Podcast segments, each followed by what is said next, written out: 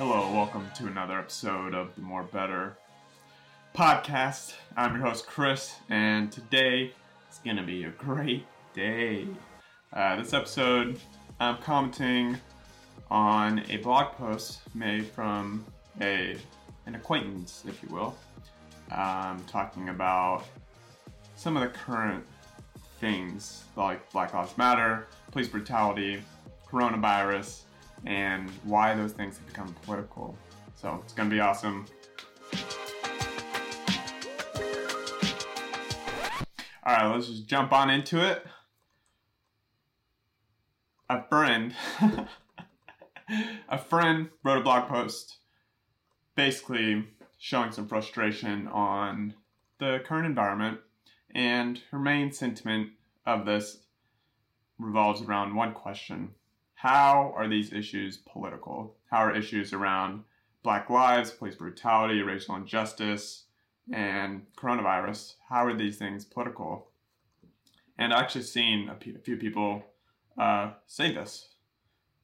Uh, last week, sometime on Twitter, I saw, hey, or I've seen multiple people say, hey, wear a mask. This does not need to be political. Like, don't make it political because it's not political same sentiment around Black Lives Matter and police brutality. Hey, don't make it political.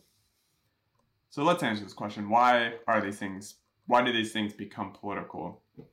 And I think it's a good question. Why is it political? Why, why do people look at these issues and they automatically see someone that they trust, what they um, politically where they align themselves with and they take on the perspective of what that person takes on. So I think you can answer this one or two ways. Um, how did these like how does this how do these issues become political is one way you can answer it. Two is what does it mean for a topic to become political and is that okay if it's not okay? I'll try to answer both of them and by answering the first one, which is how do these things become political? And so let's take police brutality and racial injustice, for example. Um, we can all agree that police brutality is bad. We can all agree that racial injustice is bad. Unless you are a racist, then of course you're going to say it's not bad because you're racist. And according to the world, according to America, most people are not racist. So we can mostly fully agree that these things are bad. Now, why do people bring into question things like Black Lives Matter? We can, like I've seen many commentators from conservatives to middle people, that we can all agree that Black Lives Matter. What we don't agree on is the organization around Black Lives Matter or um, some of the things that Black Lives Matter pushes as a narrative which is things like police brutality and how bad police brutality is and how bad racial injustice is. And so this is where we start getting this divide in in thought and where it starts moving into the political sphere. And so before I mean before mainstream picks it up, before the whole public picks it up, we have, you know, let's take George Floyd's case. George Floyd gets killed, it's caught on camera. Um, it's really dramatic, really traumatic and the world starts watching it and commenting on it. And so it becomes mainstream. And what we have is professionals who comment on things that are mainstream. And a lot of these people are political commentators. And so why why do we have people that are political political commentators? It's because we live in America. It's we live in a country where a government is supposed to represent the people and is supposed to um, help the people live, protect, protect the economy, protect the people by the military, and um, let us have our freedom, protect our free speech, protect our right to vote, protect our right to work and to provide for our family and to live our lives um, without interruption of the state and without having to defend ourselves against, you know, an over over crazy world um, to provide structure and to provide a place for us to live. That's what the government is for. And so we have people that work in government that the people vote to be in government. We have people that are in office that are supposed to represent the people so that they can provide um, the government the safety, the protection that the people need to have a, a good and living society. I mean, that's why we have police, that's why we have the military, that's why we have laws and we have the Declaration of Independence and we have the Constitution. Um, that's why we have these things. It's because we have a society. In order for a society to thrive, we need rules. We need fences for people to live and to operate within the same rules with one another so that we can live in a peaceful society. And so, whenever big issues come up, like racist, racial issues, um, it's inevitably baked into political problems because it's baked into our society. So, when someone, you know, when the civil rights movement was happening, it was there were race riots, there were race protesting like there are for the George Floyd case. And why are they protesting? They're pro- protesting the government because the government is doing things incorrectly. So they, as what they see, right? So, like the civil rights movement um, was passed in large part due to the protesting, the rioting that was happening because black people wanted voting rights. They wanted um, protection from the government, and a lot of people believed that that should happen, and it should have. So it needed to become political in order for for our society society to become better. That's the same thing with today. Why is this? Why why are these issues political? It's because it's inevitable that it becomes political because people want government to handle some of these problems, and it should. Um, I think that's obvious. I don't think that gets to the bottom of why these issues are political, or it's not the heart of the question, right?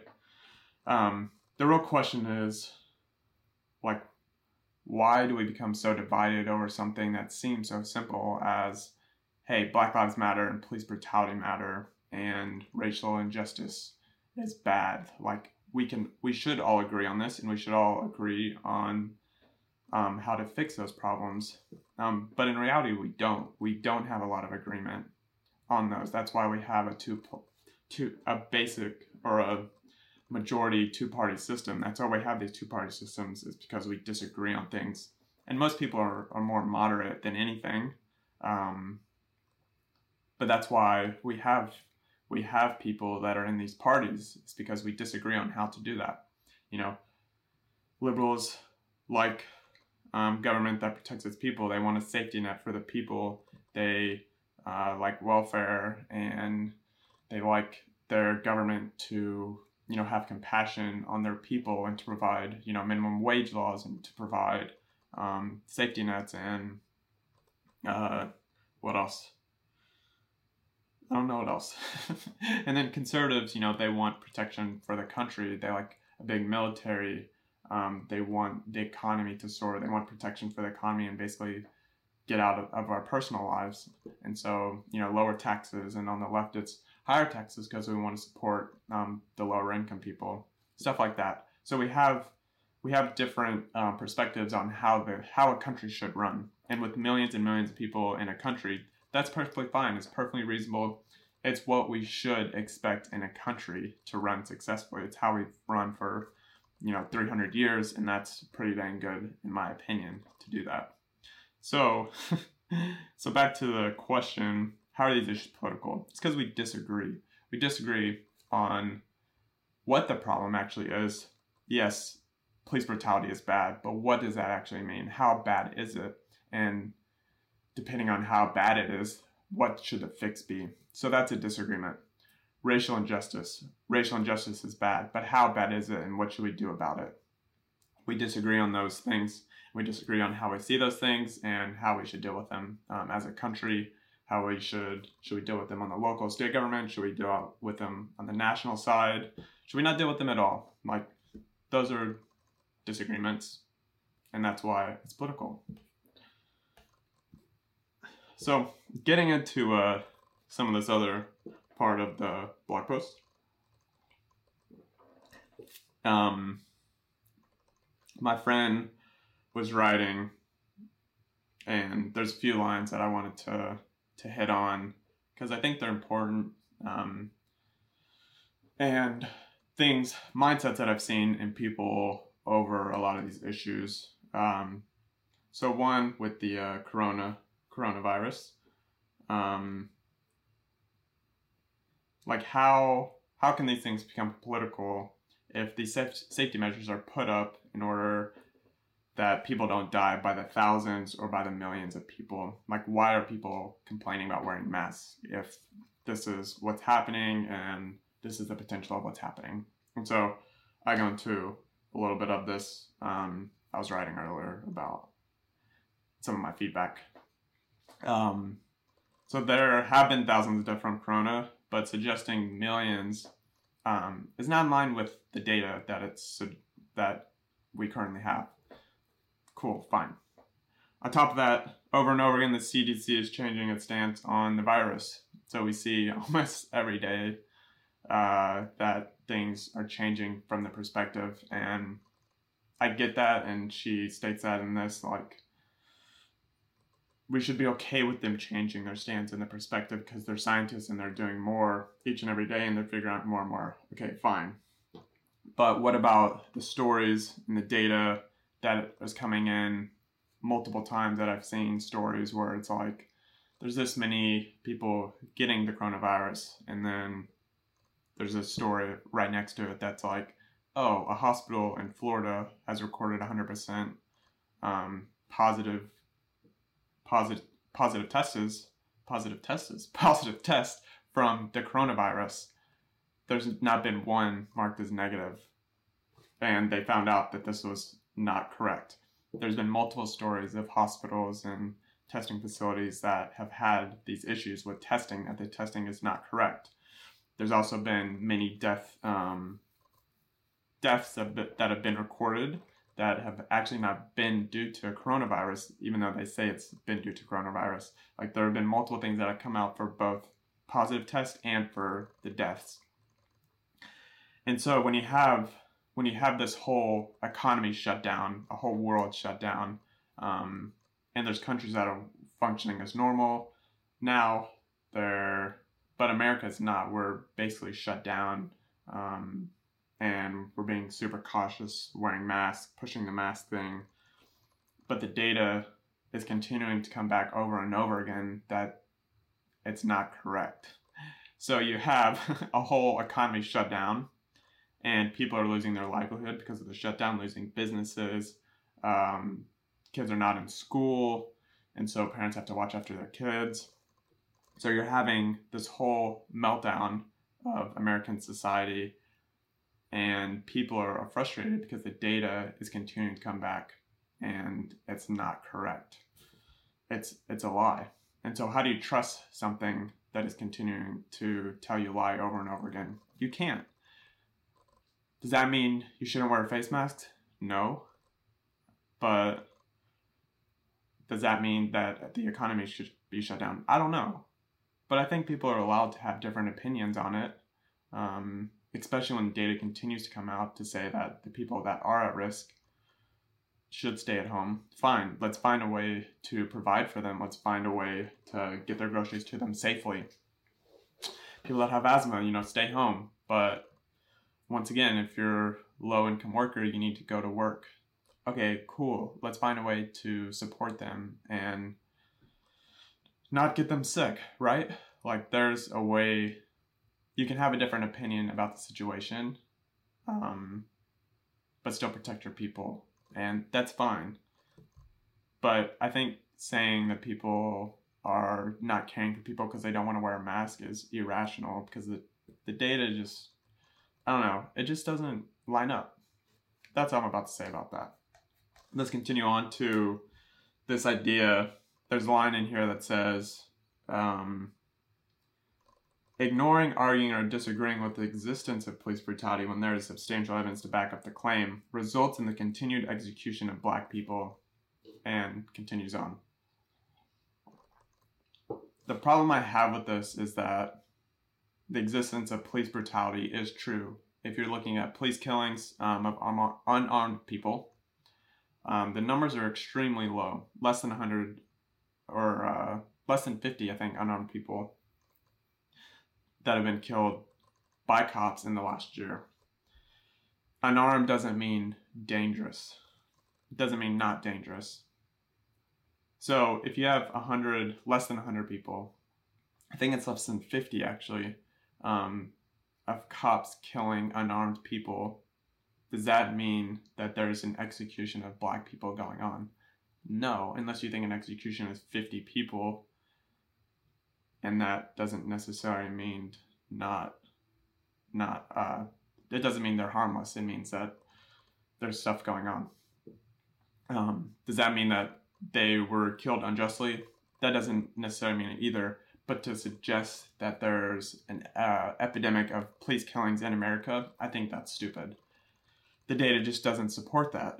Um, it does support that that there are minorities are tend to be roughed up in from cops more than white people are, and you can debate why that is, and you can debate um, how that's a problem.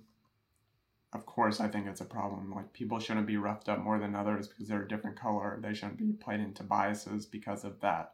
And so we should fix that issue. We should fix police brutality from white people to black people, um, Hispanic people. Every race should be treated fairly by the police. And so fix that, but let's not over exaggerate on the problem of police brutality to push a narrative that pe- black people are being slain out there by cops. Continuing on this letter, um, one of the things in here that she brings up is people bring up black on black crime as a response to others asking for police brutality to end. It's completely dumb for people to say, like, let's not focus on police brutality because it's really black on black crime's issue. Both are the problem.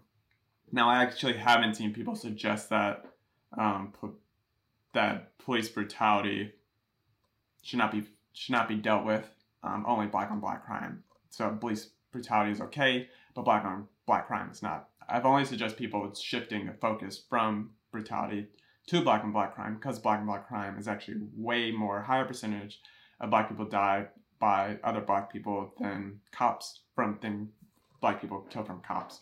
Way higher. I don't know what the percentages, but it's way higher. It's way more. It's it is an epidemic. Black on black crime is, and even black on white crime. Um, so suggesting that black and black crime should not be dealt with is stupid because it should be, and police brutality should be dealt with as well. Um, yeah, another part in this letter, continuing on from the black and black crime statement, is most people most people who commit crime in black neighborhoods are caught more, and that's certainly not true. Even though I get where she's coming from in it, um, but even from this NPR data, um, it says the data attained by WBs from Illinois, Open Records Law, show the city had 849 murders between the beginning of 2018 and this past July. When the victim was white, 40% of the cases were solved during those same 19 months. For Hispanics, the rate was 33%. When the victim was African American, it was less than 22%.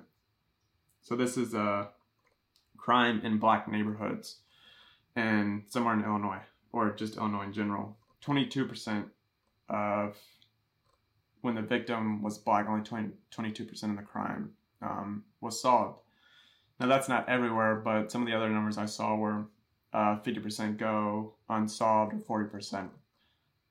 Regardless of the number in the different city, it's telling that there's a lot of crime that goes unsolved, even um, in black neighborhoods, and mostly in black neighborhoods, it's it goes unsolved more. So that I think is a completely false false statement. Um, the other one of the other things I wanted to hit on is this uh, that she states is sentences handed out to white people versus people of color for the same crime often get lengthier sentences. Now, this um, does seem to be true, right? So, I was just watching Coleman Hughes' video where he says there's multiple studies that have come out to show that this is true. And I've done some research into it, and it does seem that it is true even when you account for um, past past uh, criminal offenses, and I think that was it. Um, so it does seem true. A point that Coleman makes, which I thought was interesting, is that if you account for the biases in sentencing for people of color compared to white people, like how much would that impact the percent of people that get sentenced and that are in prison? He suggests that it probably wouldn't be a huge change because the amount of people that commit crime from uh, non-white from non-white people is way higher than white people. So the amount of crime that is committed by people that are non-white is way higher, way more than white people. And so those people are getting sentenced more than white people. Can you count all that difference due to racial biases or um, due to uh, biases in sentencing? And the answer is no, because even if there was zero bias, any zero racism in uh, sentencing for people, that still doesn't get rid of the discrepancy, this the disparity in does that commit crime. I don't know how big of a difference that would be, but it appears that the sentiment that um, Coleman was bringing up would be true is that there's still so many more people that commit crime in minority communities due to poverty, so that more people in minority communities is going to be in prison than white people because of the crime level. Does that mean that we shouldn't fix the racism in sentencing? No, it doesn't, because we need to fix that. That's horrible. It should be dealt with. But we should also have the perspective that crime is committed more in minority communities because in minority uh, impoverished communities. And that is a problem in and of itself which is why people bring up black on black crime because in impoverished neighborhoods there's more crime that happens and that happens to be more with black people than it does with white people. So fix the biases and the racism in the sentencing and go after a lot more the issue, which is in impoverished areas and the crime that's happening there. That would be a good place to be. At the end of this letter, um, what you know, what she really wants is for us to come together and to to be better for our nation, for our nation to become better. And that is something we can all agree on is for our nation to become better. Like why why else are we spending time commenting on this? Why are we on Twitter? Why are we on Facebook? Why are we on news channels? It's because um, I think people people generally want our nation to become better for everyone. We want to raise the tide, rise raise the tide. we want to raise the tide, and we want people to have a good life, and we don't want government to be impacting people's life in the way that it is. Um, in order to do that, and a lot of the reason why we're arguing is because some of the problems that are identified by, say, Black Lives Matter organization, um, for some people on the left or on the right, is that the problems aren't necessarily the biggest problems or the problems that we should be focusing on. Um, this is where people like Glenn Loury argue a lot about black culture. And though, you know, black culture um, has been impacted by things like mass incarceration and racism and slavery and Jim Crow laws. Um, a lot of that has to do with fatherlessness and it has to do with the culture that has been created um, by the system as well as with just the people and the culture in general. And so you have two, two, um, you have culture and you have system, system, you culture. um, so you need to focus and fix both of these things. And some people tend to say fix the system and you fix the culture. And some people are like fix the culture and the system, you know, just follows it.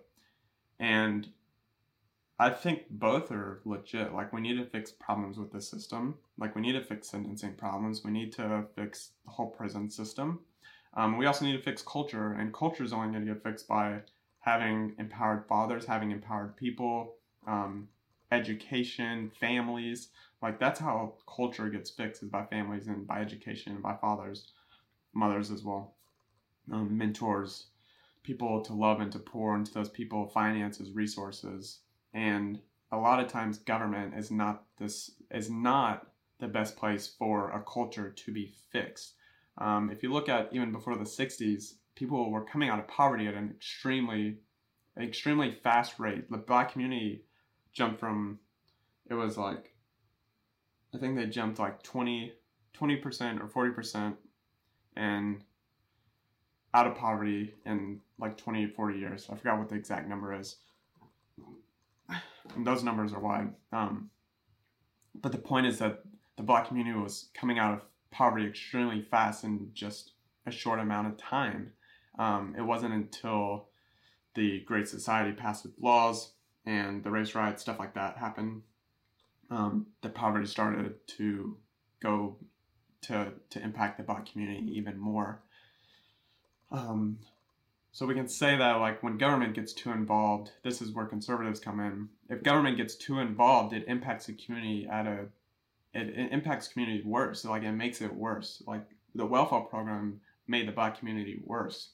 The Great Society, aka welfare, and a lot of other things made the black community worse because the government tried to put its hand in things that it shouldn't have um, and allowed for the community to heal itself. And so there's a fine line, a blurry line, if you will, on what does government do? How does it do it? Um, does it put its hand in it? Does it not? What should it fix? Um, how much should it control? And so that's why we argue. That's why we discuss these things. That's why we dive into data and that we um, disagree on the outcomes of the data. We disagree on the implications of the data. And we write articles and we write blog posts and we talk on camera to people that we don't even know. Um, so we can discuss this these issues and that we can actually make our nation better. And that's brings me back to my last point is that in order for our nation to become better, we need to be able to talk, we need to be able to communicate, we need to be able to study, research without the impact of people canceling one another and without the the uh, fear and um, the liability of losing our job and losing losing you know our well-being because you know we want to talk about the data we want to talk about things we want to have opposing opinions we want to have these conversations to make the world better. Um, yeah so let's get rid of let's get rid of racism let's get rid of bias people have let's get rid of horrible um, laws let's make the government better let's make it more efficient let's make america greater. Again. I'm just kidding about the last part. But let's really make America great. And we can do that. So thank you for listening. Thank you for watching. Share with friends, share with your partner, your dog, and subscribe. So see y'all next time on More Better. Y'all awesome. Thank you for listening to the More Better Show with me, your host, Chris Hume. We will continue to explore topics like culture, politics, the indwelling of love, and the power that comes from your beliefs. The more isn't what you do, but who you are. You have more than you think. You are better than you believe. We are the redeemers and reconcilers to a world that is becoming more better. Thank you again for listening, and share it with someone you know who could benefit from this episode or any other episode you listen to. Until next time, you are great. Go conquer the day. See you out there.